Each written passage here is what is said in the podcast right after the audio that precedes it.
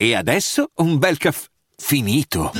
Perché rischiare di rimanere senza caffè quando puoi abbonarti a Caffè Borbone? Prezzi vantaggiosi, costi di spedizione inclusi, tante possibilità di personalizzazione e l'abbonamento lo sospendi quando vuoi. Decidi tu la frequenza, la qualità, scegli tra le cialde e capsule compatibili e crea il tuo mix di gusti e miscele. Mai più senza caffè con l'abbonamento Caffè Borbone. Tutte le info su caffèborbone.com. Non so se qualcuno ricorda la polemica relativa alla frase del Noiz se potrei lo sai che farei. Eh, la canzone era veramente concettualmente intoccabile e poi c'era questo gioco che per mantenere comunque lo schema metrico andava a fottersi il congiuntivo.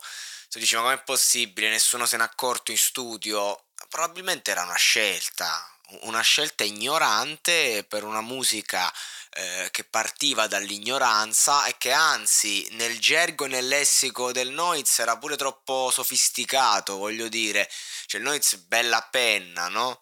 E un errore così eh, da uno che comunque ha fatto una, una, discografia incredibile, non si sa quante canzoni, non è che ci sono tutti questi errori plateali. Allora girava questo, questo post magari su Facebook con la foto del Noiz, se potrei lo sai che farei, accollerei a un povero stronzo tutti i cazzi miei e c'era tutta questa lotta, i, i, i, i boomer, no? a noi ragazzi giovani che condividevamo queste cose le parole nere, dove arriveremo, l'italiano è morto, e noi lì a, ad appellarci un po' alla licenza poetica. Questo è un, un ricordo che, che ho eh, sul, su, sulla calda notte, su, su quel brano e su quel periodo relativo proprio a livello sociale, quindi al di fuori dalla nicchia del Truce Clan, dalla nicchia del rap, proprio lo scontro che avevi con professori, con genitori, con zii, insegnanti. Iniziano a sfondare i vari Dogo, Marrakesh, Fibra, fa fare a Noiz il featuring nel disco Chi vuole essere Fabri Fibra mi pare in testa. Io fumo erba, bevo birra, mi batto la figlia Rubo i gioielli del capo famiglia. Dista mille miglia, il giorno dell'ultima cena C'ho i miei angeli dietro la schiena Tanto non gli faccio pena Quella roba là, una roba super truce che insomma in Universal Come direbbe il Jake metto in imbarazzo anche la Universal e Comunque un esordio in major Carter aveva partecipato a Bugiardo in Cento modi per morire, che è un'altra canzone, insomma. Inizia la contaminazione, ci sono collaborazioni varie in vari dischi, tra gli artisti più importanti della scena rap di quel momento è il Truce Clan, Noiz Narcos in modo particolare, ma un po' tutto il clan non manca all'appello. E allora è arrivato il momento di fare un disco rappresentativo. È così che nasce il Ministero dell'Inferno, eh, dove ci sono Fibra, Dogo, ma anche Caos, Colle del Fomento, una sorta di nazionale 2006 in musica hip hop, una celebrazione totale per un progetto trucido di contenuti perché i vari ospiti andavano a portare l'aspetto trucido di loro stessi. Quindi se c'era, non so, un aspetto in stile Mister Simpatia che, in, che sopravviveva in fibra, eh, veniva portato il Ministro dell'Inferno, insomma, comunque in ogni featuring relativo e via dicendo. Inutile dire che a livello live eh, il degenero era a livelli mai raggiunti. Mm, da nessuno probabilmente. Roma era il centro della scena come non lo era mai stata prima. Questo è diciamo l'apice e la fine del Truce Clan. Quel tour lì, eh, quel disco lì e questa attenzione, questa rilevanza è stata in qualche modo, cioè sono stati fattori che hanno poi portato a, a, un essere talmente in alto che come direbbe il Libano, più in alto di così, giusto la morte. E infatti poi c'è stata la morte del progetto, no? Chi ha cercato di darsene sistemata, come, chi ha cambiato completamente vita, chi invece si è affondato del tutto.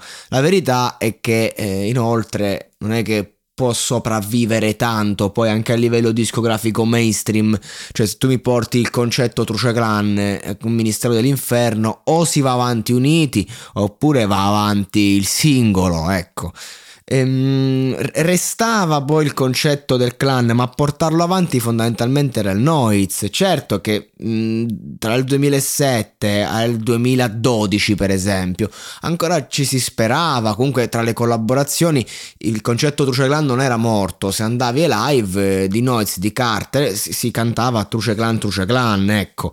Ma, ma la bandiera alla fine era il Noiz ed è stato bravissimo perché non è, non è facile, cioè non, non è scontato portare avanti comunque un movimento che non solo a un certo punto non c'è più, ma è un movimento che comunque si inizia a, sgretola- a sgretolare, eh, magari trovi eh, Metal Carter che dice non mi è piaciuto come si è comportato Tizio e Caio, eh, Gel che cambia completamente stile musicale e poi proprio vita, ehm, cioè accadono delle cose che può succedere, Noiz che pare se sta a fare i cazzi su a Milano, no? non è che e tanto tu, tutto è andato bene in quel momento, anche se alla fine era solo un desiderio di ricreare un qualcosa fondamentalmente. Quando Carter critica Noiz che è sparito, poi anni dopo rifanno una diretta e tu vedi Noiz emozionato, il Carter emozionato,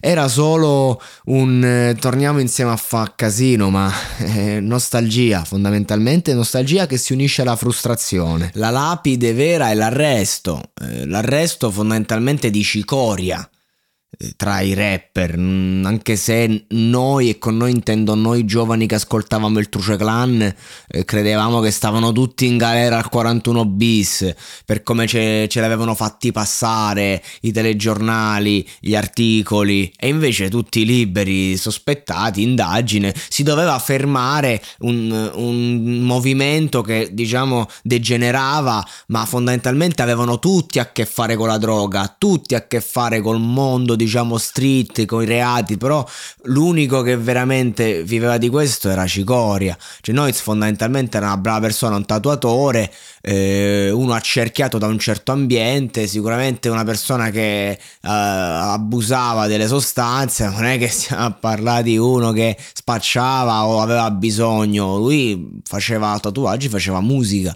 questo è poi è diventato anche ricco con la musica, quindi voglio dire, Cicoria era quello che invece è partito come spacciatore e finito come spacciatore. Ed è bellissimo vederlo nelle scuole che fa discorsi um, di, di, di, prevenzione sul carcere, racconta il carcere, combatte il disagio giovanile, cioè, Cicoria è vero per questo proprio, perché poi si fa il carcere, non è che perde la credibilità, si fa il carcere, cambia mentalità, non solo perché mi sono fatto il carcere ho paura di tornarci, cambia mentalità perché è cresciuto. Perché Cicoria, ragazzi, è proprio il ragazzo di strada, punto. Il ragazzo di strada non è quello che non ha paura. Il ragazzo di strada è quello che la paura la combatte. A un certo punto non c'ha più paura di niente perché ha affrontato tutto e si è messo, si è messo alla prova. E questo è il Cicoria, che è, a un certo punto ha capito che, ma che, che devo fare? Mo devo rifare una, una, serra un'altra volta. Ma gli altri, fondamentalmente, mo tutti sti reati, mh, era più il movimento, era più la follia non è che, o comunque erano magari fatti loro. Cioè io non lo so che cazzo faceva magari Gast, non lo so che faceva eh, Tizio e Caio, insomma nella vita loro cazzi loro, però non è che stavano lì a fare movimenti internazionali, magari c'erano i loro giri per cazzi loro, però non avevano a che fare con il movimento inteso come oddio, dobbiamo fare una retata, li prendiamo tutti perché questi spacciano i live, cioè si diceva in giro, eh, girava sta voce, tu Gun organizza live, ma è tutta una copertura per vendere droga droga, ma no, al massimo mh, mm, spesso eravamo noi a lanciare eh, droga sul palco sperando che li prendessero, no? C'era questo mio amico eh, che è l'ultimo live di Noiz, ormai re- recente, vi parlo del 2018-2019, mille persone, prepara questo cannone d'erba devastante, glielo porge, proprio fa, Noiz lo prende, fa dei tiri e poi fa anche un apprezzamento, quell'erba me la ricordo, una bubblegum devastante, e mm, è onore, orgoglio, oddio, Noiz ha fumato la mia canna e ne ha parlato sul palco, cioè parliamo di ragazzate, parliamo di, di cose da giovani, giovani e ci sta. Mm, poi è vero che c'era chi magari approfittava per spacciare e c'erano membri interni che insomma eh, se io mi devo portare un tot di droga eh, se qualcuno la prende. Però non è che c'era una rete organizzata non è che c'era una criminalità non c'era la banda della Magliana. Si faceva musica erano artisti grandi artisti tra l'altro. Fondamentalmente questo. Comunque col cicoria dentro che poi quando esce mi ricordo nel disco ehm, Hasta la muerte la traccia che dice il doppia N mi rimette in sella cioè quel featuring io l'ho visto come quando capito? Esce di prigione l'amico della gang e tu gli dai un po' di soldi per iniziare ecco quel, quel featuring è stato veramente bello, veramente di qualità e il Noiz ha dato tutto, ma Ercicori ha dato veramente tutto. Comunque, eh, con, con questa la credibilità arriva alle stelle, perché quando c'è un'indagine proprio su di te a maggior ragione, però è la fine, è la fine di tutto. Restava il concetto, anche un Metal Carter è secondo me il maggior rappresentante del movimento Truce Clan è lui, non è il Noiz dal punto di vista concettuale, però ovviamente lui è un po' più più profano, va, va in altre direzioni ed è veramente meno abbordabile al pubblico. Mm, la, il nuovo inizio per Nois Narcos che si fa carico sulle spalle di tutto il clan è Andrea Andrew Propaganda che mm, in quel periodo comunque quando inizia ad arrivare lui eh, il, il, nome Truce Clan è ancora importante an, il concetto Truce Clan non è morto c'era Duke Montana pure che poi insomma l'ho già detto c'è stato il dissing e tutto che però ci ha creduto tanto e, um, vi faccio un esempio, no? lui dice che la gente delega a Noiz una parte di follia che non riesce a vivere, è esattamente così. Andrew Propaganda è un personaggio che ha capito Noiz Narcos più degli altri ed è il nuovo punto di partenza perché è un personaggio che ha cambiato in qualche modo una fetta di rap italiano. Sono fondamentali personaggi come lui, che oggi si fa fatica a trovarne perché lui parte proprio dal mood e, e, del clan, non dalla brama di denaro. Cioè, ne sento molti fortissimi che fanno i manager a quel livello, ma che sono dei veri e propri businessmen, che non vedono niente se non quella roba lì. Magari comprendono l'artista, ma la potenzialità commerciale. Noiz non ha nessuna potenzialità commerciale. È una scelta netta da sposare o da evitare come la peste. Questo è il suo commercio. Noiz è lui. La potenzialità commerciale di Noiz Narcos non ha a che fare col mercato, ha a che fare con se stesso. Parliamo di uno che mi è piaciuto molto il discorso sulle registrazioni one take. Cioè io faccio una registrazione, magari ci sono degli errori, ma mi lego a quell'errore, a quella roba e non voglio rifarla. Non, non è necessario fare una strofa fatta bene accademicamente. Io sono d'accordissimo. E quindi ragazzi ho fatto questo viaggio vi ho raccontato tutto, penso veramente nessuno, eh, perlomeno in audio, magari qualche documentario, ma nessuno è andato così a fondo per cercare di farvi capire che cosa è stato il Truce Clan dalla prospettiva dei ragazzi come tanti, come posso essere io, come poteva essere chiunque. E chiuderei questa storia qui con l'uscita di M3, una hit di strada per un disco Guilty, e siamo nel 2011, che ha veramente dato tanta soddisfazione, ragazzi. Il mix delle strumentali, i testi, il flow, cioè per me quel disco è, non dico il migliore perché forse mi sbaglio, ma è quello che ho consumato di più. Cioè, meno male che il Noiz ha snobbato per dirvi Universal, anche lì c'era Andrew Propaganda e la Universal che ascolta dice no, no, ottima pena, bene tutto, però andiamo facciamo un disco nuovo, questo non lo lanciamo. E noi prende, si alza, se ne va. Andrew Propaganda che aveva messo i soldi per il disco e tutto, un po' gli viene l'infarto. Che dice, oh ma dai, ma che facciamo? Però anche lì c'è la capacità di non rinfacciare niente. Di dire, mi fido di te, sei tu l'artista, il direttore artistico del, del progetto, perché quello è il discorso. Oggi mi sembra assurdo che gli artisti, compreso Noiz, magari fanno un disco ma la direzione artistica di chi è? No, è assurdo. Solo il Noiz ai tempi poteva sapere cosa era meglio per Noiz senza saperlo perché andava istinto.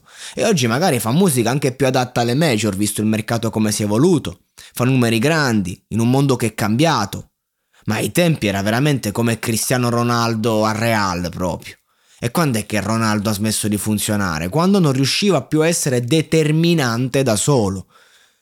E il Noiz sta cosa ancora non la conosce perché nel 2023, nonostante tutto, si porta, io lo ripeto per la seconda, terza volta, il clan sulle spalle e Verano Zombie 3 2022 è la prova che da un momento all'altro non dico si possa rivivere quella magia, ma uno sprazzo, uno spiraglio. Quello magari sì.